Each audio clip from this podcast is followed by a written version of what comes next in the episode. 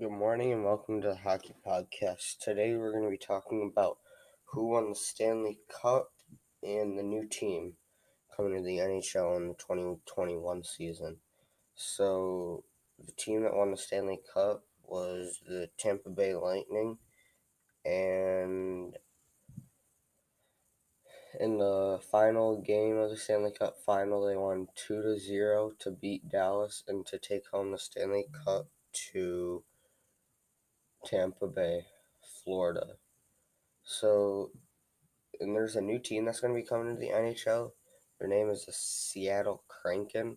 It, they're coming from Seattle, and they're going to get first round draft picks in the 2021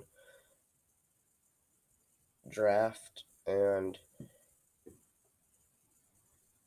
it's the first National Hockey League team coming to Seattle since 1924 because in 1924, Seattle they had a National Hockey League team, and then they named it Seattle Kraken because it's something that was thought to haunt them, according to the officials in Seattle. So that's why they're going to name it Seattle Kraken.